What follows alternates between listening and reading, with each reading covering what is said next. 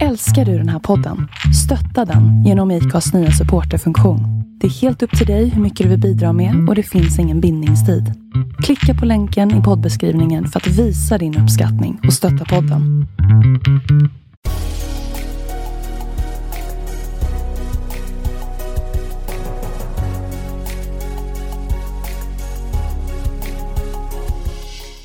Välkomna till podden Vart är vi på väg? Med mig Jon Skoglund. Och med mig Jonathan Mellblom. I den här podden kommer vi intervjua framgångsrika sociala entreprenörer och experter inom ämnet socialt och impact entreprenörskap. Vi ger dig som lyssnare de bästa tipsen och den bästa inspirationen för hur man genom innovativa och entreprenöriella metoder kan hitta lösningar på samhällsutmaningar. Häng med!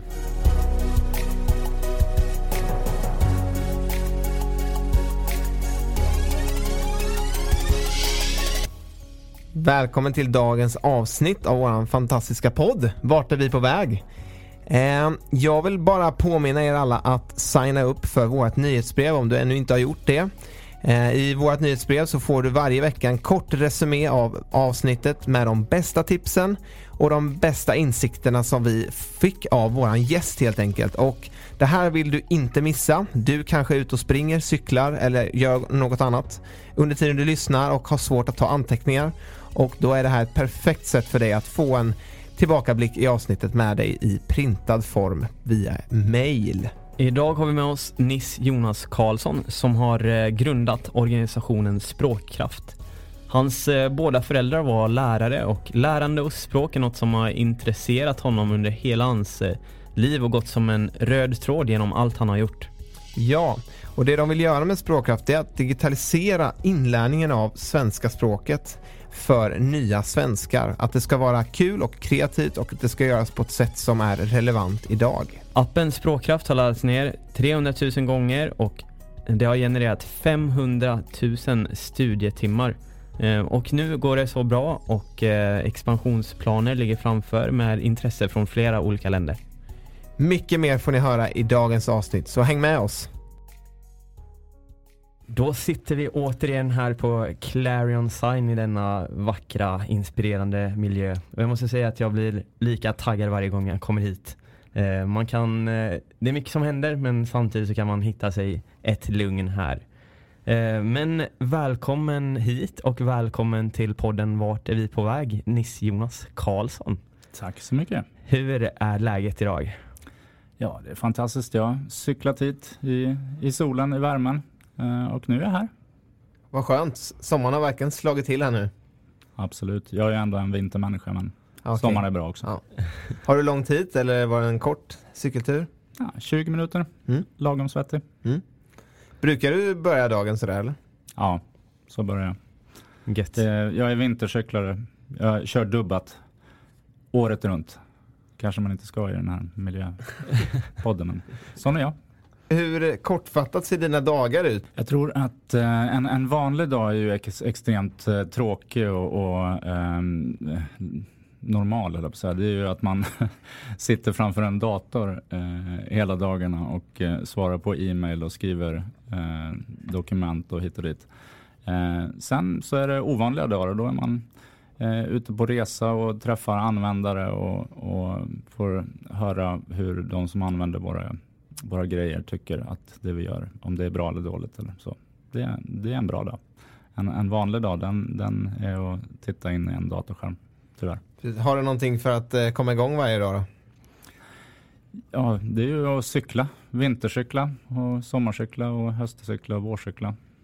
Cykla är bra. Mm. Då, då kommer hjärnan igång och man lämnar hemmet och, och um, börjar jobba. Kör du mountainbike eller landsvägscykel?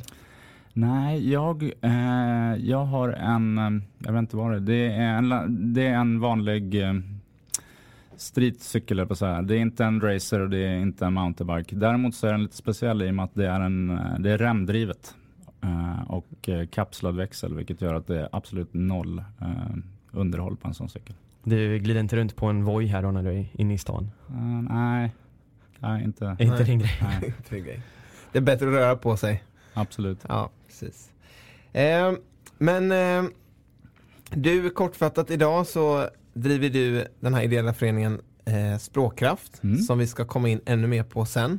Eh, men om vi backar bandet lite till din bakgrund och din uppväxt. Du Mm. sa att du bör, växte upp i Dalarna, i Mora. Mm. Eh, berätta lite om det. Ja. Eh, nej men det var en, en eh, lycklig och glad eh, uppväxt. Medelklassfamilj, eh, mexitegelvilla. Eh, man kom hem från skolan och sprang ut eh, eh i området och kickade boll och åkte skridskor på, på vintern. Eh, akademikerföräldrar, eh, båda lärare, vilket gör ju att eh, äpplet faller inte långt från päronträdet eller vad man ska säga. Så att, eh, jag jobbar lite grann med, åt utbildningshållet. Eh, ja, så det var uppväxten i, i, i Mora.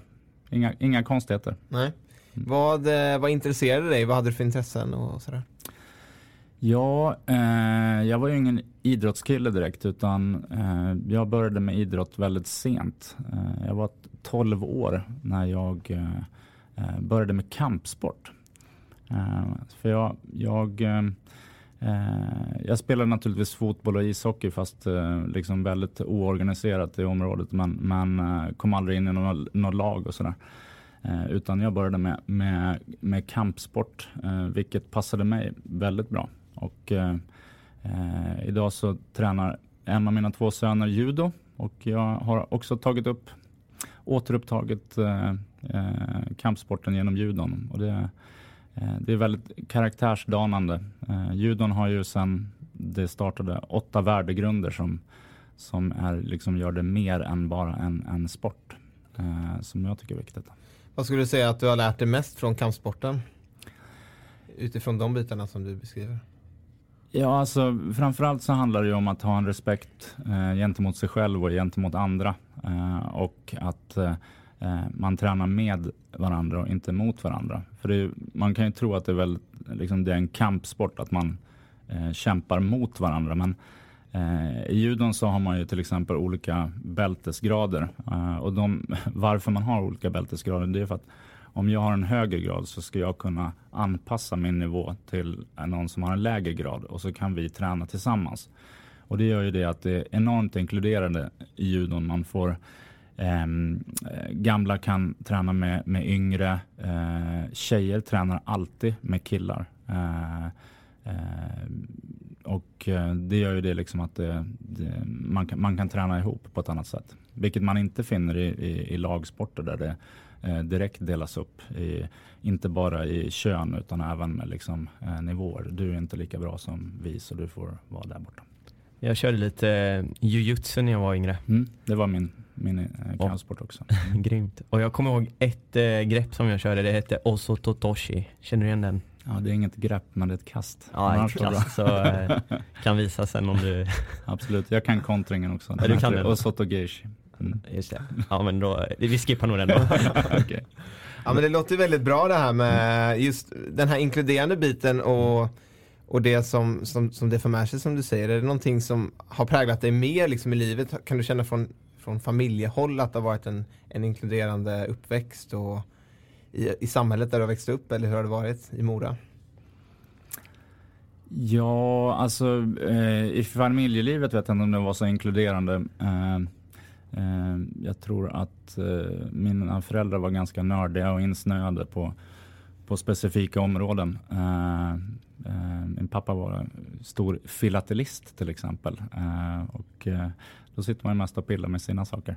Eh, men, eh, och sen att växa upp på landet är ju också mm, liksom alla hälsar på varandra och man man, man hälsar till och med när man kör bil, liksom, om man möter folk på, en, på någon grusväg, liksom, så hälsar man ju. Det är så här. Medans när man kommer till Stockholm så får man ju liksom onda ögat om man hälsar på folk. Då tror man att man har, har kommit ut från någon institution. Liksom. Så att, eh, ja, nej, men jag tror att eh, naturligtvis så är det, man, man blir på ett visst sätt om man eh, växt upp i, i mindre samhällen. Och så. Har du eh, intresserat dig något för skidor då? Ni har ju ändå målgången i, Mm. i ett av de största skidloppen. Jag vet inte i, inte i världen kanske men i, Jo, det är det. det är nog kanske Ja. till och med. Ja. Mm. Nej men eh, naturligtvis, jag, jag eh, gillar att, att röra på mig och åka längdskidor och utförsskidor och sådär. Eh, jag har en, en nästan bortglömd eh, karriär som freestyle-skidåkare också för eh, väldigt länge sedan nu. Tävlade i landslag och annat. Okej, mm. inom eh, vilken typ av mm. disciplin då? då? Ja, eh, det är faktiskt så underbart så att den, det är en sport som inte finns längre eh, kan man säga. Eh, och det var, eh, den, ehm, den kallas för balettskidåkning. Eh, vilket var den tredje disciplinen när, när freestyle skulle in på det olympiska eh, schemat. Så, att säga. så fanns det tre, tre discipliner. Det fanns hopp, och det fanns puckelpist och det fanns balettskidåkning. Tyvärr så valde eh, internationella olympiska kommittén att ta upp de andra två sporterna vilket gjorde att den tredje av, dog ut av sig själv. Liksom. Okej, vad, vad innebar det då? Vad gjorde man för något? Ja, balettskidåkning var ju, eh, man, väldigt kortfattat kan man säga att det är som konståkning fast på skidor. Så att i en, i en måttligt sluttande backe så har man ett musikprogram och så utför man koreografi och trick eh, liksom till den här musiken. Men det måste ju ändå ha varit med och lagt grunden för den moderna eh, skidåkningen, eh, freestyle-skidåkningen. Alltså eh, jag vill inte säga att, att balettskidåkningen alltså balettskidåkningen var ju en del av freestyle. Ja. Eh, alltså innan man organiserade i olika discipliner så var det liksom i början så var det att folk åkte omkring och gjorde liksom coola tricks eh, eh, lite på random. Och man kunde göra det i en puckelpist eller man kunde göra det där det var liksom flackare. Sen så blev ju folk mer kreativa och specialiserade och då blev eh, balettskidåkningen en, en av de här disciplinerna. Eh, men eh, det är ju, eh, det är ju kul. Idag, I dagsläget så står man och gör lite tricks nere vid, vid, vid liften liksom. och, och, barnen skäms. ja, det är så ja. alltså. hur, hur såg uppväxten ut med föräldrarna där? Eh, nej, men det var vi bodde ju i en maxitegelvilla. Tyvärr så eh, skilde sig mina föräldrar. Eh, det var väl en ganska jobbig tid som det alla är med uppbrott och, och skilsmässor. Eh, så att ehm, de bodde ehm, inte så långt ifrån varandra. Så att ehm, jag sprang väl e-, emellan eh, mina föräldrars hem. Men jag bodde mest med min pappa i den här mexitegelvillan. Och ja, hyfsat normal tillväxt. Eller inte tillväxt, utan nu sa jag fel. Uppväxt. Mm. Ja. Vad sysslade dina föräldrar med där? Eh, mina föräldrar var eh, språklärare bägge två. Så att eh, de, eh, pappa var lärare i engelska och franska och min eh, mamma i, i svenska för invandrare. Mm. Och det är ju någonting som vi kommer komma in här på sen med språkkraft. Eh, var det någonting som sattes igång redan då från att din mamma jobbade med SFI där eller? Mm, ja, alltså eh, det var väl mer av att vi, vi vid eh, middagsbordet och sådär hade diskussioner kring, kring lärande och de eh, delade med sig av en del eh, utmaningar som de hade med elever som var begåvade men inte intresserade och andra som var eh, intresserade men inte så begåvade och andra utmaningar och hur mina föräldrar försökte lösa det genom individualisering. Uh, jag vet inte om det hette individualisering på den tiden, men det, det var vad de höll på med. Mm. Uh, vilket var väldigt arbetskrävande för, uh, för lärare. och det är väl det lite grann som jag har jobbat med. Individualisering inom lärande. Det låter ju väldigt mycket som att de brann för sitt yrke och mm. kanske gick den extra milen för sina elever. Absolut, det tror jag de flesta lärare gör. Vad skulle du säga, det här med individualisering, hur ser du på det idag? Mm. Är det någonting som eh, vi lyckas bra med eller inte? Mm. Eh, alltså individualisering har ju alltid funnits. Eh, för lärandet är individuellt. Eh, eh främst. Eh, så att jag menar, du, en, du har en individualisering så fort som du har en lärobok. Så jag har en lärobok och den som sitter bredvid mig har en har en annan lärobok och jag kan sitta och läsa på, på en sida i den läroboken och min eh, kompis sitter och läser på en annan, då är det individualiserat. Eh, sen naturligtvis så ger ju tekniken helt andra möjligheter att, eh, att jobba med individualisering. Eh, och det är väl det som har varit en stor eh, ska vi säga, en, en frustration hos, eh, hos mig och eh, ett, ett konstaterande att digitaliseringen inom utbildning eh, går extremt eh, långsamt. Eh, och eh, ibland så får en entreprenör försöka hitta nya vägar för det går liksom inte att förändra systemet så snabbt som man skulle vilja. Då måste man hitta nya vägar. Under eh, uppväxten där, vad är det för övriga händelser där som har präglat och format dig? Mm. Alltså för mig, eh, jag var ju då utbytesstudent. Eh, så att jag åkte på gymnasiet till, eh, till Nya Zeeland. Eh, och det var ju liksom på, det går ju inte att komma längre bort ifrån Sverige. Eh, och på den tiden fanns det ju liksom inte internet och e-mail och, och Skype och sådana saker utan då skrev man brev och man kanske ringde hem eh, en gång i kvartalet eller någonting sånt och det kostade 25 kronor i minuten. Liksom. Mm. och 25 kronor i minuten var mer än vad 25 kronor i minuten idag. Mm. Så att eh, det var ju eh, en, en utmaning men också viktigt för min, min personliga utveckling att, att eh, hantera situationer på egen hand. Eh, där man jag var i en värdfamilj och eh, en helt annan typ av kultur och, och eh, ja, försöka förstå vad som händer omkring, omkring. Vad var det som fick dig att eh, välja att flytta till just Nya Zeeland? Min syster, min äldre syster, min enda syster och syskon. Hon eh, åkte eh, som utbytesstudent till Australien. Eh, och eh, hon är fyra år äldre så att då, eh, det var väl, mm, så säga, idén kom väl därifrån och sen så jag vill inte göra exakt eh, lika som min syster så att då åkte jag till Nya Zeeland istället. Mm. Men hon körde samma grej där med att hoppa av eller inte hoppa av men byta ut det svenska gymnasieskolan mot? Mm, nej, hon var ännu mer aggressiv så att, säga, så att hon, hon läste in, eh, hon tenterade av alla ämnena. Så att eh, hon miss, missade inte ett år utan hon, hon gick ut gymnasiet men hon, hon läste in det året som hon hade missat. Under uppväxten och sådär, var det vissa speciella samhällsfrågor som ut, eller utmaningar som du liksom engagerade i eller som du brann extra för? Eh, eller har det kommit på senare tid? Ja, alltså jag, ehm, jag har alltid haft ett väldigt eh, stort engagemang och intresse kring, kring lärande generellt. Så att, ehm, på gymnasiet så mm, jobbade jag mycket med eh, att förstå det här med studieteknik och hur man kunde eh, läsa snabbt, lära sig snabbt, jobba med tankekartor och sådana saker. Eh, och eh, jag hade till och med en, en affärsidé på, på gymnasiet att jag skulle liksom, eh, jobba med kurser för, för elever. Eh, alltså att de skulle kunna studera eh, antingen eh, mindre än vad de gjorde idag men nå samma resultat eller eh, nå bättre resultat då med samma insats. Eller till och med att man kan förstå att det är ganska kul att, att, att studera och lägga ner mer tid och nå det finns ju inga, inga begränsningar vad man kan nå. Har du testat så här, träna upp din läshastighet också? Mm, absolut.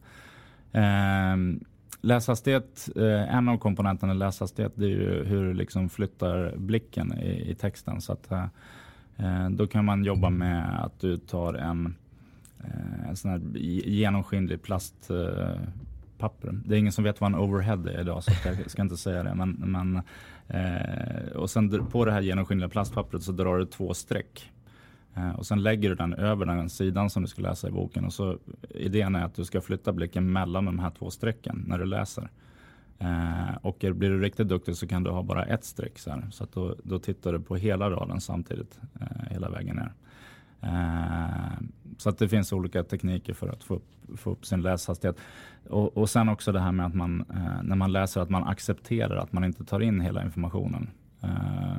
Um, för att oftast blir det liksom så att man får en låg läshastighet när man tror att man måste liksom ta in varenda um, stavelse i, i, i texten uh, och går tillbaka när man tror att man har missat någonting utan att man bara mörsar på. Liksom. Det är det som gör att man får en, en hög läshastighet. Och sen också att man förstår att det, det finns olika typer av läsning. Så att uh, Eh, ett sätt mm, hur jag under studietiden tog till mig kurslitteratur det är ju liksom att man gör det här med skumläsning. Eh, och att man använder ehm, eh, innehållsförteckningen som en sammanfattning av boken.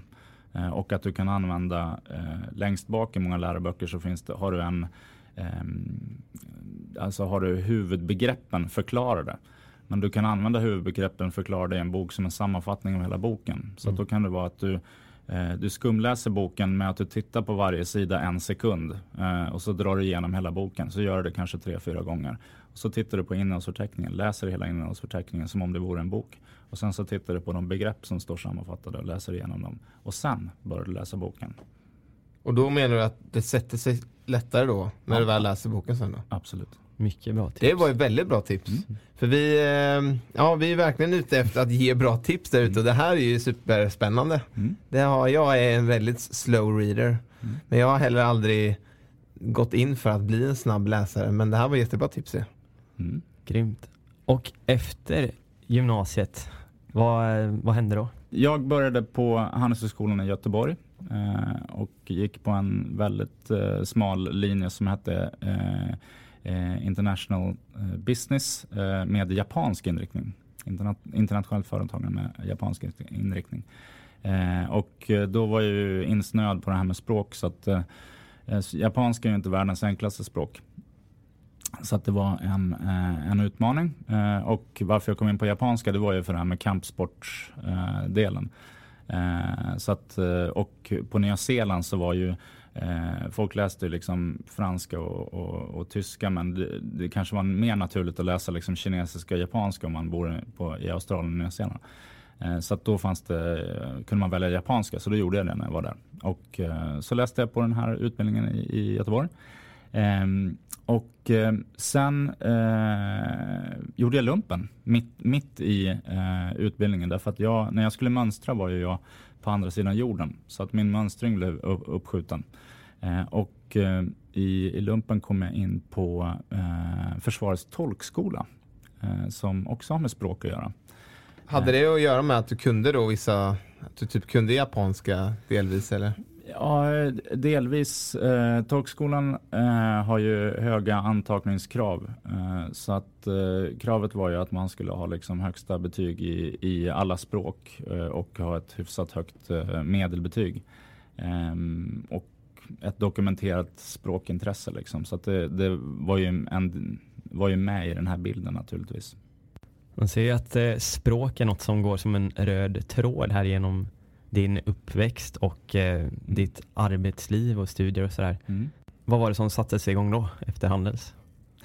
Ja, nej men det var eh, jag kommer från en, en entreprenörssläkt eh, så att eh, eh, det var väl på något sätt eh, förutbestämt att man skulle bli entreprenör, i alla fall jag. och då så behöver man som sagt ha en, en, en en affärsidé. Och eh, den första affärsidén den var ju då egentligen att eh, ta en utav eh, de verktyg som vi använde på tolkskolan eh, och göra om det till en digital tjänst. Det var liksom den första eh, egentligen inte bara digital tjänst utan det var att vi skulle göra det för mobiltelefonen. Eh, men det var lite för tidigt kan man säga. Eh, den första, första idén som vi jobbade med. Var det, här, var det här före eh, alltså smartphones eller var det när mm. de hade börjat lanseras? Eh, det här var kring 2000 och eh, Motorola hade precis kommit ut med en telefon som hade en knapp som det stod GPRS på. och om man tryckte på den knappen då hade man datatrafik. och så fanns någonting som hette WAP som eh, gjorde att man kunde liksom ha nästan eh, alltså webbsidor i, i telefonen i en förenklad HTML-version. Eh, men det, det, där var ju, eh, dels var det helt nytt så det var ingen som använde det. Eh, så att eh, det vi såg, det var ju det, det enda sättet att göra en, en, digital tjänst i mobilen kring språk, det var ju att använda sms. Och sms var ju, det blev väldigt eh, clunky, tror jag ordet på engelska heter. Liksom. Det var att man, man skulle få en fråga via ett sms, man skulle svara på ett sms med ett sms och sen skulle man då få, ett, eh, få veta om man hade rätt eller fel med ett tredje sms. Ni kan förstå, det blev eh, inte, inte, inte, inte en sån eh, snappy det, blev in, det blev ingen succé. nej, det ble, nej eh, men när man, eh, vi, vi, släppte inte ens en sån produkt. Utan eh, vi insåg att det gick inte att bygga en sån produkt. Utan då byggde vi en, en webb, en webbapp, skulle det heta idag. Då hette det e-learning tror jag, något sånt. Mm. Mm. Det måste ju ha varit under IT-boomen som ni pysslade med detta. Mm, absolut. Så att det, var, det var mycket hype på eh, kring företagande och eh, det var en del av mm, liksom, studenterna på, på Handels i, i Göteborg och ja, i Stockholm också säkert som, eh, som traditionellt hade tittat liksom på att ja, men jag ska bli konsult på McKinsey. Det var, liksom, det var nummer ett liksom, och, och sen lite andra konsultbolag. Och nu så var liksom hypen det var att man skulle liksom eh, bli entreprenör och man skulle ta in riskkapital. Och, och, och det, var, det var kanske det som, som var mest hett. Liksom. Fick ni in kapital också under den tiden? Eh, ja, alltså vi... Eh, när vi jobbade med idén från början, eh, det teamet, så var det inom eh, en entreprenörskapstävling som heter Venture Cup. Så att vi var med, Venture Cup startade i Göteborg eh, och eh, vi var med i det andra året tror jag som Venture Cup kördes i, i Sverige. Eh, och då, hela Venture Cup går ju egentligen ut på, det är en process där Eh, man ska pitcha sin affärsidé mot investerare. Liksom. Eh, sen så eh, tog inte vi in eh, investering förrän efter några eh, år. Eh, alltså I början så hade vi inte ens ett bolag utan då var det mer att vi jobbade med en affärsidé. Och sen 2002 tror jag det var som då startades ett, ett aktiebolag. Liksom. Eh, men eh, eh, och, och, då var ju så att säga att vi jobbade ju hela tiden och pitchade mot investerare och så här, men vi tog inte in något eh, riskkapital. Eh, och det berodde ju naturligtvis på att eh, det är svårt att, att få risk. Eller få och få. man får ingenting. Men, men attrahera. attrahera mm. Men hur, hur mm. finansierade ni er under de åren då? Jag tänker att det finns ju säkert mm. många som kanske vill starta och man får höra från många att så här, ja, men första åren ska man direkt få lön liksom och sådär. Mm. Hur, hur, mm. hur var er resa där? Mm. Alltså, eh, det är ju det är ungefär som att finansiera en ideell verksamhet. Det vill säga att man drar in kulorna på någonting annat. Så att man har ett annat jobb eller man, man eh, lever på sparade pengar eller man, man Eh, lever på sina föräldrar eller på sin partner eller, eller hur man nu gör. Eh, så att eh, eh, jag hade väl eh, annat jobb. Var biträdande forskare på Handels under ett år efter min examen och sådär. Och jobbade med det här på kvällstid och, och nätter och sådana saker. Och sen så, jag menar, någonting som jag har lärt mig som entreprenör också, mm, som är ju liksom ett, ett tangibelt tips, det är ju att uh, ha, har man inga kostnader så behöver man inga intäkter heller. Det vill säga att uh, om man kan hålla nere på, på sina kostnader och inte leva på så stor fot så, så behöver man inte ha så mycket intäkter heller. Jag tänkte också på, efter att du startade den här webbaserade e-learningen, vart tog resan vidare då? Mm. Ja, eh, så att eh, idén från början var ju ganska enkel som sagt var. Det var att stoppa in gloslappar i en mobiltelefon. Eh, och sen när vi då började jobba med själva området språklärande, då kommer man in i ett större komplex av utmaningar och problem som man behöver lösa. Och då visade det sig att Eh, en av utmaningarna som mina föräldrar hade eh, då kommunicerat vid de här eh, frukostsittningarna och lunch och middagssittningarna, det var ju att allting i lärande drivs av motivation. och då hade de till exempel unga killar som var ointresserade av, av engelska, liksom, som, som kanske var hyfsat begåvade men helt ointresserade.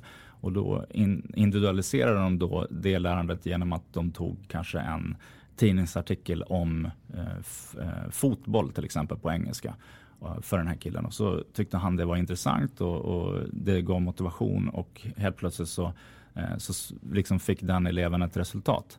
Eh, grejen var ju att det här blev ju väldigt ehm, ehm, ska säga, arbetskrävande för, eh, för en lärare. Det kan man förstå själv om man har en elev eller en klass med, Eh, med 25 elever och 25 olika intressen så blir det väldigt mycket merarbete.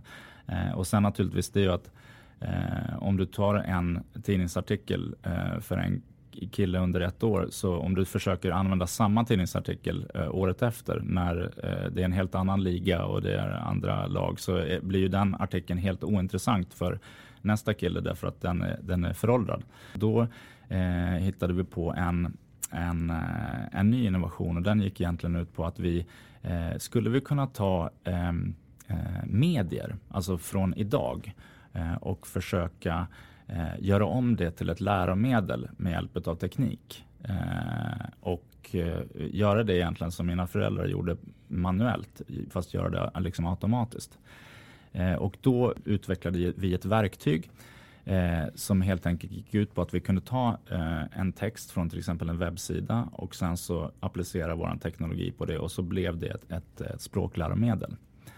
Eh, så det var helt enkelt av att vi drogs in i då ett eh, eh vår affärsidé i ett område men eh, hittade en ny utmaning inom det området som vi löste med en eh, innovation som kanske inte var en del av innovationen från början. Eh, så det handlar ju också om det där när, när man eh, när man eh, dras in som entreprenör in i, i, i ett område och har en, en, eh, en målgrupp och, man har, eh, och där målgruppen har olika utmaningar eh, så kanske eh, det är inte den första innovationen och den första idén du har som kommer att vara det som är det viktigaste utan det är någonting som kommer över tiden av att du fokuserar inom det här området. Det är väl ganska bra tips och ett sätt att lära sig det här med entreprenörsresan att se att som du säger, det som från början var en affärsidé måste kunna få formas under tiden som vi var inne på innan. Att man inte får stirra sig för blind. Det här är min målgrupp första dagen utan mm. okej, okay, den kan formas. Eh, det handlar om att gå på många mm. bollar, se vart det landar, vart kan vi lägga den här idén mm. bäst. Eh, jag tänker också på när ni, när ni rörde er mot det här eh, mm. så kom ni in mot att då digitalisera lärandet på ett sätt men också att få människor att lära sig språk genom att läsa saker som intresserar dem. Sen så har vi också sett att ni har varit med, var med i, du gjorde en tv-serie i SVT.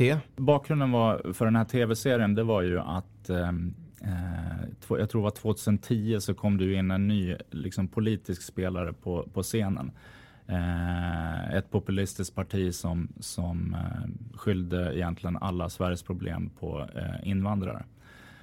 Och det var någonting som liksom slog väldigt hårt inne i, i min person. och någonting som jag upprördes över. Och sen följde ju liksom en samhällsdiskurs som bland annat innehöll komponenten om att invandrare är lata Eh, och de eh, liksom lär sig inte svenska eh, för att de i princip inte lägger ner tid eller intresse på, på det. Eh, så idén till den här tv-serien den gick egentligen ut eh, på att pedagogiskt förklara för svenskar i allmänhet att det är inte så lätt att lära sig ett språk i, i vuxen ålder. När man har en familj, när man har liksom, eh, posttraumatisk stress, eh, när man kanske inte har eh, en utbildning med sig i, i bagaget. Man kanske inte ens kan läsa eller skriva. Liksom. Hur ska man då kunna liksom lära sig eh, svenska i en liksom, hög hastighet. Sen har du ett system dessutom som eh, förhindrar dig att, att eh, lära dig så effektivt som möjligt av, av, av, många olika, på många olika sätt. Eh, och det var egentligen bakgrunden till den här eh, tv-serien. Eh, och eh, eh, jag hade, hade, varit inbjuden till en, en, eh, e-, ett studioprogram som heter I Love Språk för att förklara om hur man kan lära sig språk med mobiltelefoner. och då så var det två utav de som jobbade i det teamet på Utbildningsradion som jag fortsatte med och, och, och luncha lite då och då.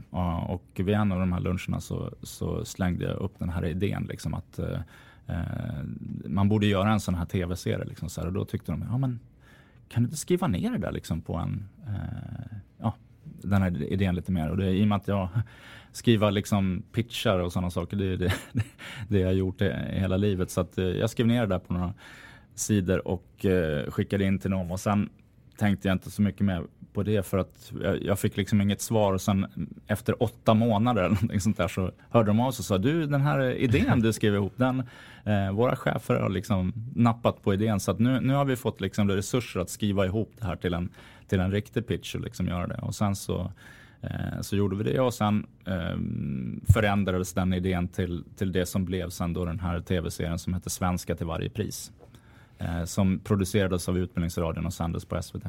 Vad eh, fick man se i den här serien? Då var det åtta invandrare som flyttar in på ett slott. Man skulle kunna säga att det är som Lundsberg för invandrare. Så att eh, de får liksom gå på boarding school, eh, internat, fint internat på, på ett slott med liksom två av Sveriges bästa, bästa SFI-lärare eh, och sen en stor komponent av utbildningsteknologi vilket inte eh, finns så mycket i, eh, i svenska för invandrare, framförallt inte då. Så fick de då under åtta veckors tid eh, möjlighet då att utveckla sin svenska, men att man togs ifrån den här miljön som man i vanliga fall var på eh, och eh, fick studera på den här internatskolan istället. Eh, och eh, det gick naturligtvis eh, väldigt bra. Så att på de här åtta veckorna så Eh, Eh, jag tror det var sju av åtta deltagare som gick antingen från B till C eller från C till D.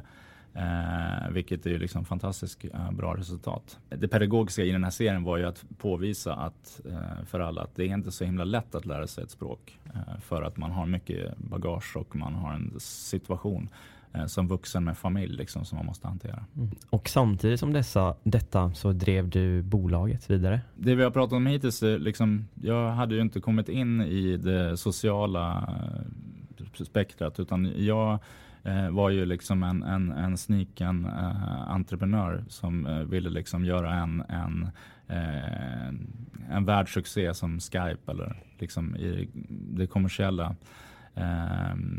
området.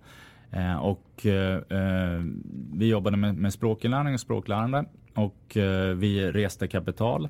Eh, så att eh, eh, jag vet inte om vi tog in 20 miljoner eller någonting sånt där över en massa år. Och när det tar en massa år och du har riskkapital då blir du spädd och till slut så har du som entreprenör och grundare inte så mycket att säga till om i det bolaget. Och då hamnar vi i en situation där, där ehm, Eh, ägarna inte tyckte att eh, eh, det här bär, bär sig inte. Liksom, vi var inte kassaflödespositiva och de var inte intresserade av att stoppa in mer pengar. och då då bestämde de att vi skulle försöka sälja bolaget. Liksom. Så då, jag som vd och grundare, jag fick uppgiften att, att försöka sälja bolaget. Och, eh, den processen lyckades väl till en viss del, del men vi, vi kom inte i, i mål.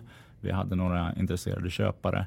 Eh, men de, de ville ha mer tid och den tiden eh, ville ägarna inte ge. Så att då sökte ägarna eh, bolaget i konkurs. Hur var det? Eh, ja, det var en naturligtvis en enormt eh, stor mm, liksom, eh, katastrof och tragedi eller vad man då tyckte just i den sekunden så var det väldigt jobbigt för att man hade jobbat med någonting i, i jag vet inte om det var 12 år då eller någonting ja, sånt. Vilket år var det ni la ner det här? Det här var 2013. Mm. Mm. Eh, så att då, eh, ja då var man ju ganska knäckt liksom. Men samtidigt också så eh, man, det är också lätt, man blir lättad liksom för att det är ju eh, man, eh, helt plötsligt, du, du är också fri liksom. Mm. för att det är ju en annan sak när man har liksom delägare och investerare och sådana saker så är man, man är ju inte fri då heller. Entreprenörskap är ju verkligen en resa med mm. upp och nedgångar. Vad är det som driver dig att eh, vara en entreprenör? Som jag sa, mina föräldrar skildes och eh, under den tiden när det var ganska stökigt så då eh, spenderade en hel del tid eh, hos min mor, mormor och morfar. Och eh, min morfar eh, Eh, var en stor entreprenör. Eh, han eh, grundade ett företag som hette eh, Jofa eh, inom eh, sportutrustning. Eh, och han gjorde det när han liksom var 15-16 år. Och lyckades bygga upp det bolaget så pass stort så att han sålde det till liksom PG Gyllenhammar och, och Volvo-koncernen eh, på 70-talet. Eh, och det är en väldigt stark eh, förebild. Ehm, men det gjorde också det att jag, eh, jag förstod, eller jag ska inte säga förstod, men eh, det blev liksom helt naturligt det här med att man eh, att, att, jobba sju dagar i veckan. det, var, det var ju det han gjorde hela tiden. och det är ju oftast det som krävs liksom ehm, i alla fall en del av en entreprenörskapsresa är ju att man, du, du lever i din affärsidé. Liksom. Eh, sen naturligtvis så har eh, min morfar som var på åldershöst, eh, så att säga, när, när jag eh, bodde hos mormor och morfar så eh, naturligtvis så han delade med sig av, av um, känslor som att han kanske borde ha lagt mer tid med sin familj och sådär. Och det är mm. sånt som jag har kunnat mm. ta med mig in i min, i min entreprenörsresa. Men, men just det här med att man när man lever i sin eh, affärsidé på ett helt annat nivå än om man har liksom ett 9 till 5 jobb eh, som man kanske inte gillar. Mm. Men eh, vad är ändå drivkraften eh, för dig? Är det mm. att inte ha ett 9 till 5 jobb utan att kunna bestämma själv vad du vill göra? Eh, alltså det som driver eh, mig eh, tror jag är liksom det är ju att skapa någonting och att, att bygga någonting eh, inom ett eh, område som jag är intresserad av. Eh, och eh, sen är det ju också så att eh, i det området som jag har valt att, att eh, jobba i så ehm, eh, jag, jag, har varit väldigt intresserad av det men, men sen speciellt när jag kom in i den, ehm, i, i den sociala eh, tillämpningen av den, den ganska smala intresseområdet som jag har haft så har jag också fått eh, väldigt mycket eh, kärlek tillbaka. Att det jag gör har varit viktigt och, och ehm, att andra har, har ehm, både haft behov och haft nytta av det jag hållit på med. Och det har ju, varit, har ju blivit en drivkraft. Från början kanske det var mer en drivkraft av att jag fick jobba med någonting som jag var intresserad av. Uh, och sen så har det lett till att, att uh, man får um, en känsla av att andra, andra får nytta av det man håller på med. Så småningom startades eh, Språkkraft. Mm. Eh, en app som idag har 300, över 300 000 nedladdningar. Mm, absolut. Eh, eh, kan du berätta om Språkkraft? Övergången ifrån den här eh, resan som kraschade, det var ju liksom det att vi, eh, vi lyckades rädda teknologin ifrån den här konkursen. och jag tog andra jobb liksom och sådär. Jag hade egentligen inte någon liksom, stort intresse av att jag var ju helt knäckt. så mm. att, så att jag, jag, jag, jobbade med andra saker. Och, men vi hade liksom, teknologin var liksom... Den då, ägde ni fortfarande ja, på något sätt? Ja, precis. Eh, och sen då så eh, blev det 2015 eh, och vi fick då en enormt stort inflöde utav flyktingar till Europa och till Sverige. Eh, och då ehm, insåg jag att eh, helt plötsligt så såg man liksom i DN helsida så här, bli SFI-lärare.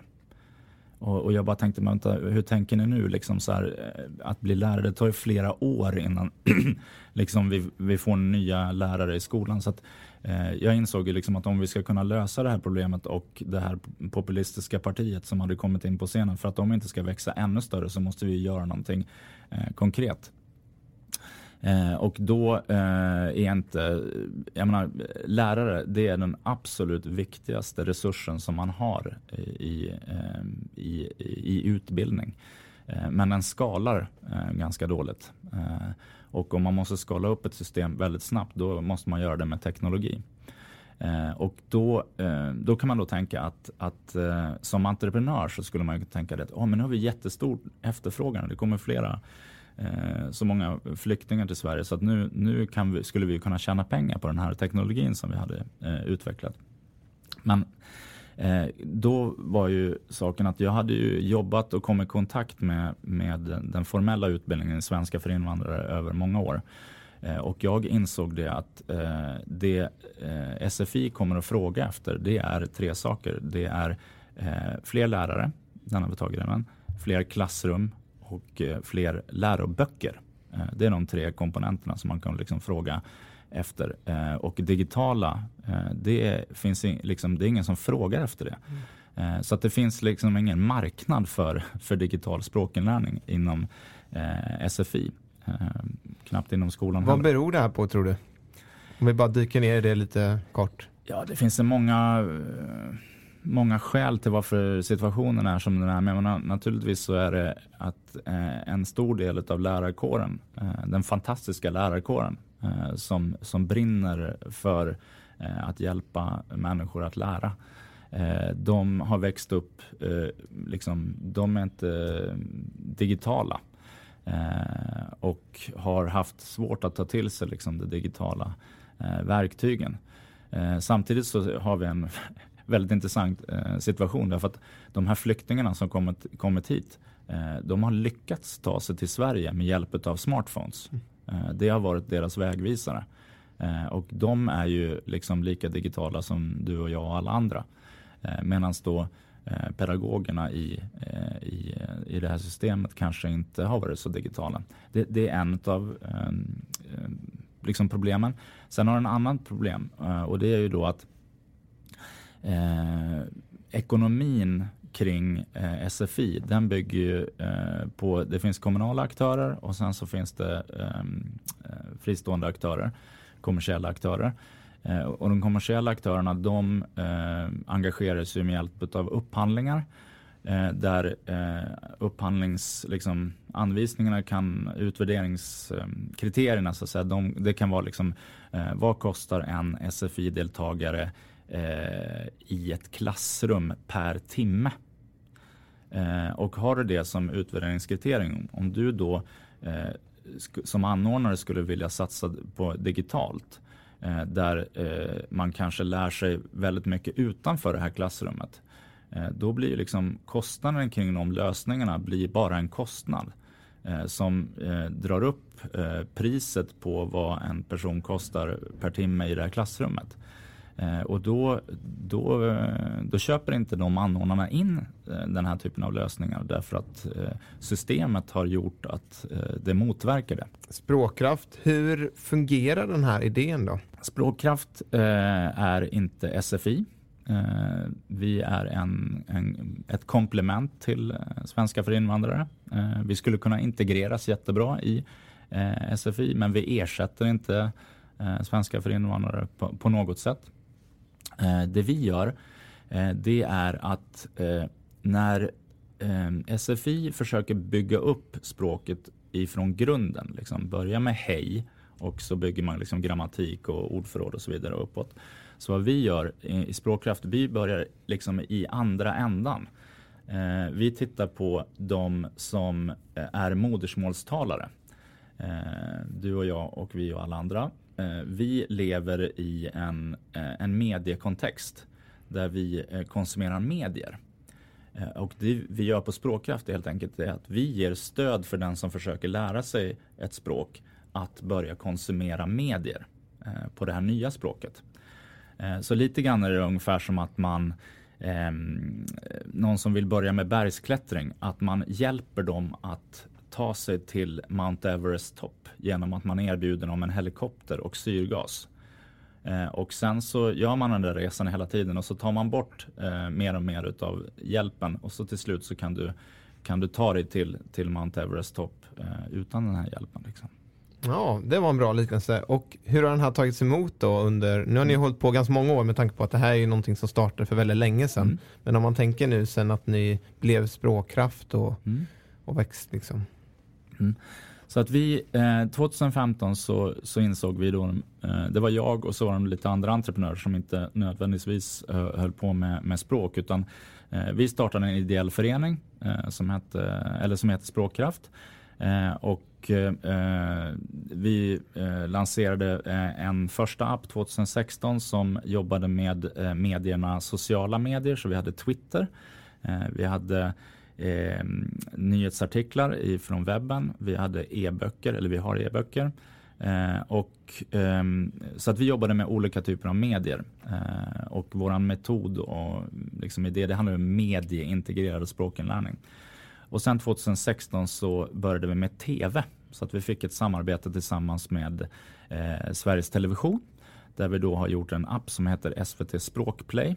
Eh, där man Eh, integrerar in språkverktyg och språklärande i eh, SVT Play-katalogen. Vi alla har ju appen SVT Play. Nu finns det en app som heter SVT Språkplay som ger samma katalog eh, fast med integrerade språkstöd då för att eh, invandrare och flyktingar ska kunna eh, titta på SVT.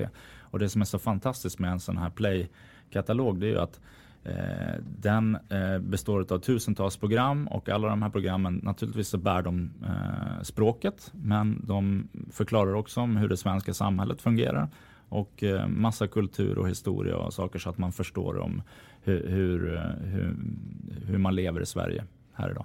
Denna språkplay och eh, läsappen eh, då, där du kan vara inne och läsa medier, hur är den fungerar då rent praktiskt? I och med att jag sa det att man, man eh, på SFI och i, kanske också i andra appar som liksom Babbel och Duolingo och sådär, där man liksom börjar ifrån eh, botten och så man lär sig hej och så bygger man därifrån. Så vi tar ju medier som inte är anpassade efter nivån hos någon som försöker lära sig språket. Eh, så det vi gör istället det är att vi i våra appar så Eh, så ber vi den eh, som ska lära sig att uppge hur mycket man kan av det här språket. Eh, och då finns det en skala som är en europeisk referensskala. Så att det liksom från A1 till C2 så uppger man sin språknivå. Och sen när man konsumerar medierna så markerar vi upp i texten med olika färger. Så att i texten så ser man då Eh, grönt, det är alla ord som man bör kunna eller man förväntas kunna på den nivå som man befinner sig på. De gula orden, det är orden man ska lära sig just nu. Eh, de ska man fokusera på och sen de röda orden, de är liksom för svåra. De, de ska du lära dig sen, inte nu. Eh, och det här kommer liksom av min erfarenhet av att själv vara till exempel jag var universitetsstudent i Moskva och läste tillsammans med ryssar ekonomi på ryska och hade kurs, ryska kurslitteratur. Liksom då. Eh, och när jag tittar i de böckerna liksom, så ser jag liksom hur jag försökte översätta varenda ord som jag inte förstod. Och så insåg jag liksom, varför la jag tid på att, att försöka lära mm. mig det här ordet. Eh, när jag har ett annat ord som står bredvid som är liksom, helt centralt liksom, för, för ryskan. Så att den hjälpen ger vi då i språkkraft i alla de här olika medierna. Eh, och eh, rent konkret då i SVT Språkplay så blir det så att eh, när du tittar på ett tv-program så har du undertext. Den är ju då inte översatt utan du, du lyssnar på svenska och du ser texten på svenska och du kämpar med att försöka förstå på svenska. Så vi översätter ingenting. Men däremot när du tycker så här, men nu, jag förstod inte det här ordet till exempel. Då klickar jag på det ordet i undertexten och då stannar uppspelningen av SVT Språkplay. Eh, och så får en översättning utav det ordet, eh, ungefär som en integrerad ordbok helt enkelt, till 18 olika invandrarspråk. Så vi har liksom kurdiska och arabiska och azeri och massa eh, andra eh, invandrarspråk. Eh, och eh, sen när du klickar bort den så fortsätter uppspelningen och när du har tittat igenom hela programmet så kan du dessutom trycka på en, en knapp för att få integrerade språkövningar i den här texten som undertexterna består utav. Eh, och eh, den där eh, appen, där har vi ehm, eh, i dagsläget så har vi mätt upp ungefär eh, över en halv miljon timmar eh, språkinlärning. och det är ju ett sätt när man jobbar liksom, med en, en i, i, den ideella sektorn så är det liksom så här, vi behöver ju värdera vår samhällsnytta. och då har vi själva liksom, utvecklat ett mått att vi, vi drar en eh, en parallell till vad kostar en timme eh, SFI? Och då vet vi liksom att det kostar i medeltal 76 kronor per deltagartimme. Så att om vi då tar den här halvmiljonen eh, timmar som vi har skapat så blir det ungefär 40 miljoner kronor i samhällsnytta eh, som vi hittills har, har, skapat med våra olika appar. Wow, så eh, en halv miljon timmar, eh, 300 000 nedladdningar av appen. Det låter ju som en succé och det är en succé. Eh, hur var det att få ut appen under den här flyktingströmmen till att de faktiskt skulle använda den? Mm. Eh, vi, vi insåg ganska snart att vi, eh, i och med att eh, SFI är ju inte digitaliserat och de kommer inte att köpa de här. Så att vi gick förbi SFI. Så att vi, vi har ju liksom inte vänt oss emot eh, SFI utan vi har vänt oss direkt till den som behöver lära sig svenska. Eh, och de är på Facebook som alla andra är på Facebook. Eh, så att vi har ju från dag ett jobbat extremt mycket med digital marknadsföring. Ni drivs idag som en ideell organisation. Mm. Hur är det ni har finansierat er verksamhet och hur finansieras den idag? Jag eh, har under åren haft ganska eh, bra eh, nytta och eh, sett möjligheterna med Vinnova. Eh, så Vinnova eh, har jag eh, tidigare när vi var liksom kommersiella så, så fanns det innovationsmöjligheter att få bidrag och, och annat till sitt innovationsarbete. Och sen några år tillbaka så har ju Vinnova en del som heter social innovation. Så att Eh, direkt när vi startade eh, Språkkraft så, så gick vi in med en ansökan. De hade ju olika steg. Eh, så att eh, det första steget var egentligen att vi ville bara utvärdera vår, vår idé kring eh, det här. Eh, och då fick vi finansiering från Unova.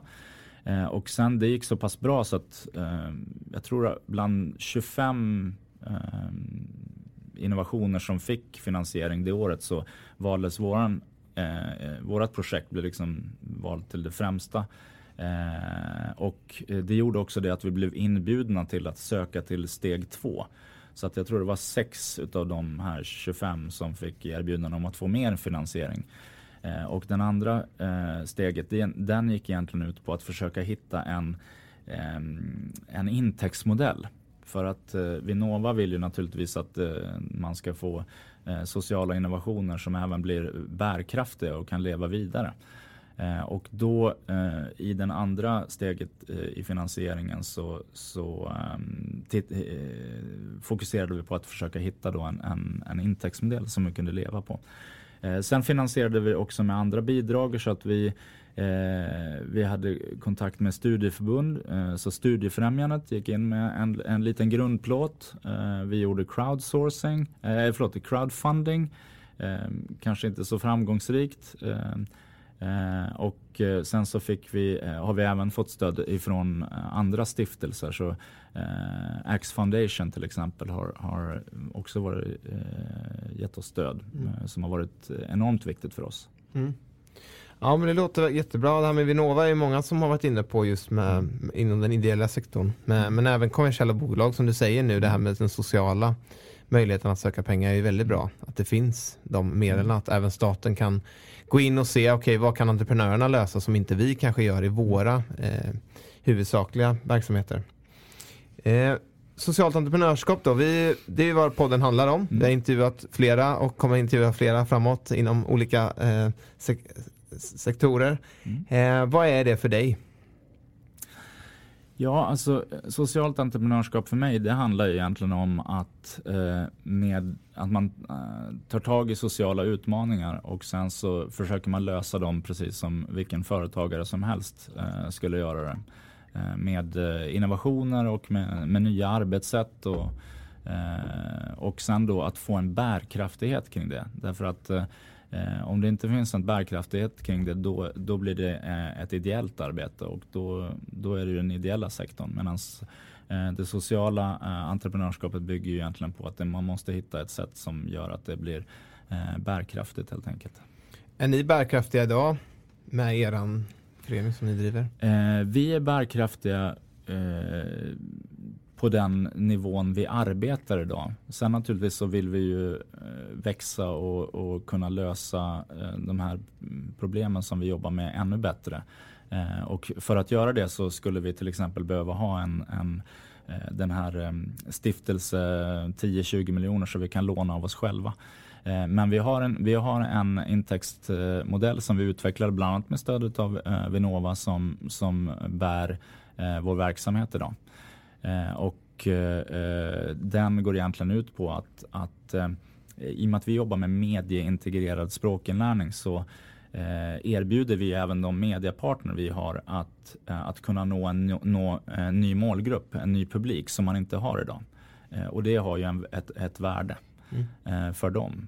Och sen så jobbar vi då ett partnerskap med dem som, som, där vi båda har nytta av det tycker för många det här med ideell förening kan man ju tänka att ja, men ideellt eh, i den bemärkelsen kan ju för många tänka att man jobbar gratis eller man driver en gratisverksamhet mm. eh, och man lever bara på att folk ger pengar utan att få något tillbaka. Alltså man bara ger pengar för man stöttar en bra organisation. Mm. Eh, och aktiebolag eller liksom mer sådana typ av former är mer där man tjänar pengar, där man kan ta ut lön. Men så behöver det inte vara då. Eh, berätta lite hur, hur ideell förening generellt sett funkar i de här bitarna. Liksom. Mm. Vad är det man får göra och inte får göra? För jag tänker att det är väl många som om man vill starta något och så här, ja men vilken bolagsform ska jag välja och sådär. Mm. Eh, alltså vi, är, vi är en allmännyttig ideell förening eh, med målet att så småningom bli en allmännyttig eh, stiftelse. Eh, och eh, en ideell förening har ju medlemmar och en ideell förening har eh, en del eh, ideellt arbete men sen så kan man naturligtvis ha arvoderad eh, personal. Eh, jag jobbar liksom heltid med det här så att jag har inga andra inkomstmöjligheter så att säga. Så att jag har ju en arvodering och vi har andra personer i vår verksamhet som har arvodering. Sen har vi ju en, en hel del ideellt arbete också där folk bidrar med eh, översättningar och eh, vi har en ny applikation där vi kopplar in eh, där vem som helst kan bli en språkmentor eh, via våran chattapp där man då kopplar ihop en person som man behöver lära sig som behöver lära sig svenska med en person som redan kan svenska. Eh, och då är ju varje sån person som bidrar är ju, jobbar ju ideellt för, eh, för föreningen. Liksom. Eh, så att en ideell förening kan, kan både ha arvoderat eh, så att säga, arbete och ideellt arbete. Eh, och sen är det ju upp till liksom, eh, medlemmarna, eh, stämman, styrelsen liksom att, att bestämma hur, hur, hur det sker och formerna för det. Om vi kikar på Språkkraft, hur ser ni er om tre år? Mm. Vi på Språkkraft, vi har ju jobbat nu sedan 2015 och Eh, vi, eh, med vårt namn så den funkar inte så där jättebra internationellt så att vi hade ju egentligen inte någon idé om att vi skulle finnas eh, på andra ställen i världen. Eh, nu följde det sig så att eh, den här applikationen vi har med SVT den skickade SVT in till eh, en tävling eh, som är typ som Oscars för public service eh, som heter Pri eh, Europa eh, förra året och eh, då lyckades vi vinna eh, den tävlingen i kategorin eh, eh bästa europeiska onlineprojekt. Eh, och det har det gjort att eh, vi har då fått intresseförfrågningar ifrån andra länder och nu har det fallit sig så att Schweiz har varit det landet som har nappat först. Eh, och eh, det får vi ett kanske, det är ju att i Sverige så har vi 18 procent eh, utrikesfödda medan man i Schweiz har 25 procent utrikesfödda. Eh, dessutom de fyra språk eh, i sitt land vilket gör ju att en språknörd som jag eh, går, I go bananas liksom, med de utmaningarna. Men de, där blir språket extra viktigt. Och, så att vi sedan några månader tillbaka så jobbar vi ett projekt i, i Schweiz där vi då tittar eh, tillsammans med de schweiziska tv-aktörerna på att ta eh, Språkplay, SVT Språkplay till, till Schweiz. Ja, vad spännande. Mm, ja, så, att, eh, så svaret om, om tre år det är ju helt enkelt att Eh, vi, kommer att finnas på eh, många olika eh, marknader. Jag tror att vi, i och med att Europa har ju haft, det är Europa som har tagit emot väldigt många flyktingar, inte bara Sverige utan det finns ju Tyskland är naturligtvis ett, ett ställe som, som behöver språkkraft kanske mer än någon. Och, så att vi kommer att vara stora i Tyskland om tre år, mm. det är jag övertygad om. Eh, en annan sak som jag tror att vi har utvecklat eh, mycket under de nästkommande tre åren det är ju eh, Eh, att eh, hittills i Språkkraft så har vi lyckats nå eh, vår målgrupp, de som behöver lära sig svenska. Vi har liksom 300 000 användare där. Men eh, vi har en ny eh, produkt som heter Språkchatt där vi då kopplar ihop eh, de som eh, vill lära sig med eh, mentorer. Eh, och det kan vara vem som helst, du och jag och alla andra som kan svenska. Eh, och där har vi inte riktigt, riktigt lyckats för att det är ju en ny målgrupp eh, att nå, nå svenskar. Eh, och eh, där kan man då eh, bli mentor genom att man går in på vår hemsida som är sprakkraft.org. Eh, och sen så kan man, kan man läsa där om hur man kan bli språkmentor i, i språkchatt. vi har lite idéer om hur vi ska nå ut med det här. för att det handlar ju mycket om att nå igenom bruset. Eh, och då kommer vi sannolikt att göra det med en, ett nytt medium. Uh, och ett medium som, man, som vi inte har jobbat med tidigare det är musik. Uh, och uh, musik har ju då musiktexter. och det som är bra med musiktexter det är att de är ganska repetitiva. Så att man har en refräng som kommer tillbaka flera gånger under en, en, en låt helt enkelt. Och det är ju rep repetition, vilket är pedagogiskt bra. Eh, sen är ju utmaningen med musik det är ju att eh, vokabulären är ganska, ordförrådet är ganska begränsat. Det är mycket hjärta, smärta och sådär. Så att jag tror inte att man kan lära sig ett helt språk med hjälp av bara musik. Eh, men då är det så att eh, eh, musikartister, de är ju också influencers. Så att då hoppas vi att man vi genom musiken kan nå fler i liksom majoritetssamhället som kan engagera sig som språkmentorer genom musikartister. Så det är en, en strategi som vi hoppas kunna jobba med framöver, de närmsta tre åren. Grymt. Och eh, du berättade hur man blir mentor, men vad är det man kan förvänta sig att få göra som mentor? Mm. Eh, när man är mentor i språkchatten då eh, registrerar man ett användarkonto eh, och eh, sen så kan man då eh, välja att bli mentor till en eh, studerande språkstudent så att säga eller flera. Eh, och eh, då eh, funkar det så att man chattar fast i den här chatten så finns det olika funktioner som hjälper en att fokusera på att utveckla, utveckla själva språket. Och det räcker med att man lägger liksom ja, fem minuter per dag så, så är det, ger det eh, den här individen som jag hjälper. Sen naturligtvis kan man ju göra det här tre timmar om dagen om man har tid och, och, och lust. Eh, men med en väldigt liten insats eh, och, den insatsen kan du lägga när som helst på dagen. Eh, så att när du, om du har fem minuter liksom när du håller på och försöker somna på kvällen, då kan du jobba med den här tjänsten. Så att det är en möjlighet för alla vi som skulle vilja göra någonting för integrationen. Vi kan nu göra det trots att vi har ett, ett ett liv där man in, kanske inte kan göra det här dagtid eller kvällstid. Perfekt tips för alla som pendlar på buss mm. eller eh, olika eh, fordon där man själv inte kör då såklart, men där man sitter som passagerare. Mm, mm. absolut. Eh, och när vi ändå är inne på eh, att prata lite om framtiden, men om vi lyfter blicken lite från mm. språkkraft och kollar eh, på världen i stort. Hur, hur tror du att världen kommer se ut om tio år? Kommer vi ha löst olika samhällsutmaningar som vi står inför eller kommer vi ha ännu större problem? Mm. Alltså naturligtvis så är ju eh, klimathotet är ju eh, liksom den största frågan eh, för mänskligheten. Eh, för, för världen och jorden, den kommer att stå kvar liksom. Men, men för mänskligheten så, så, eh, så är ju klimathotet eh, någonting som vi måste ta tag i och agera på. Eh, sen har vi ju eh, någonting annat som kanske har mer med den politiska situationen att göra. Den är ju egentligen om att vi står i en Ehm, i ett gränsland nu där eh, industrialiseringen liksom eh, håller på att övergå i en rob robotisering.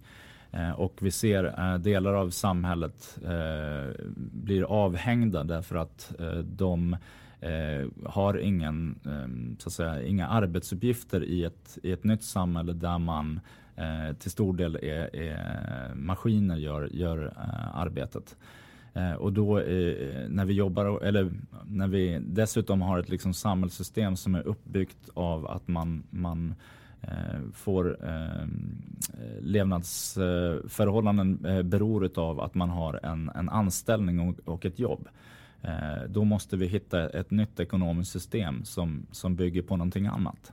Eh, och då finns det ju krafter liksom som, eh, som har sett att det finns eh, historiskt sett politiska system där man har försökt att liksom utjämna eh, eh, ekonomin i samhället har, har, inte fungerat och det har lett till repression och eh, Venezuela och Sovjet och, och så vidare. Eh, men vi måste hitta en, en, lösning på hur vi fördelar eh, ekonomin i ett, eh, i ett nytt system där inte alla arbetar. Eller arbetar lika mycket i alla fall. Vi tänkte komma lite mot avslut och eh, gå in lite på dina bästa tips. Om det är någon som eh, finns där ute som eh, har ett starkt entreprenörskapsdriv eller som vill göra någonting men också förenade med samhällsnytta. Mm. Hur skulle du säga att den personen skulle börja idag eller ta vid där den är idag? Mm. Eh, jag tror att eh, man måste alltid utgå ifrån eh, användaren. Alltså den som har det här problemet som man försöker lösa. Eh, och eh, sen eh, idén till innovationen den kan komma från användaren eller den kan komma från innovatören eller den kan komma från, från sidan. Men i slutändan så måste man sitta med sin idé och jobba med användaren för att komma fram till en lösning som kommer att fungera. Sen så tror jag att det är, man ska vara lite försiktig med att dras med i den här startup, entreprenörskap, liksom Eh, svängen eh, där mycket fokus är liksom på att man Eh, att man ska formulera affärsidéer i någon form av affärsplan och det är lean canvas och pitchar hit och pitchar dit. Och, eh, och det optimala liksom, eh, är att man ska ta in riskkapital. Eh, riskkapital ska man ta in när man inte behöver eh, riskkapital. Därför att då har man ju liksom en, en förhandlingssits eh, och man har oftast ett, ett, eh, ett, ett gemensamt liksom, eh, slutmål och en, en, en, en, en tidsplan som fungerar. Jag tror eh, många eh, problem som uppkommer under resan är att man tar in eh, kapital för tidigt. om man nu har valt liksom en kommersiell väg. Eh, så där tror jag att man ska vara, vara, väldigt försiktig. Naturligtvis är det vissa idéer, de kräver så pass mycket investering så att det, det finns ingen väg framåt. Men, men eh, oftast så går det liksom att, att göra väldigt mycket utan att eh, ta in kapital. Mm. Ja, det var jättebra tips. Och på tal om tipsen så kan vi väl också bara passa på att eh, på om eh, vårat nyhetsbrev mm. där man kan signa upp sig på vartarvipåvag.org Eh, Eh, och få del av Nils Jonas tips och andra kommande personer. Ja men precis, vi brukar sammanfatta för eh, ett, samtal kan bli väldigt intressant och man kanske inte man kanske är ute på språng, springer som jag gör när jag lyssnar på podd och eh, inte kan ta till sig allt eh, i skriftlig form och ta med det. Så det, signa gärna upp där. Eh, ett socialt företag eller impactföretag som du tror på framöver? Det finns ju jättemånga bra, men vilket, har du något sådär speciellt som du har fått upp ögonen för? Eh, ja, jag vet inte om jag är så väl insatt i alla olika som finns, men jag tror mycket på eh, de här eh, företagen som tar hand om mat som annars skulle slängas och gör det till, till mat som vi äter upp och använder. Då har man ju sett till att det, det stödjer både klimatet och det är bra på många olika sätt. Mm. Och vem skulle du vilja se intervjuas i podden? Ja, eh, alltså jag skulle nog se att någon eh, eh, intervjuas från eh, öppna dörren eller yrkesdörren. Tror jag på som jobbar lite grann i vårt område. De, de eh, jobbar lite på ett litet annat sätt men eh, vi har samma mål. Så det tror jag är ett tips. Mm, tack så jättemycket. Mm. Eh, med det så vill vi tacka dig för idag. Jag tycker att vi har haft ett väldigt trevligt samtal och lärorikt samtal. Verkligen. Mm. Eh, så eh, tack för att du var med. Ja, tack för att vi kom hit. Mm, och lycka till med allt framöver. Tack så mycket. Tack så mycket för att du har lyssnat på dagens avsnitt. Glöm inte bort att följa oss i sociala medier. Vi finns på Facebook, Instagram och LinkedIn och även vår hemsida vartarvipavag.org. Och om du har möjlighet får du jättegärna gå in och ratea våran podd på iTunes.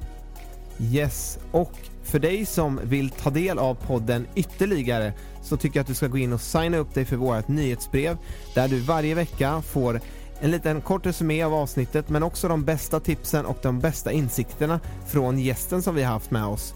Eh, så om du har varit ute på språng och inte haft möjlighet att anteckna något så gör det ingenting utan du får det på ett mail veckovis. En riktigt bra deal helt enkelt. Så se till att signa upp dig så fort som möjligt så ses vi nästa vecka igen.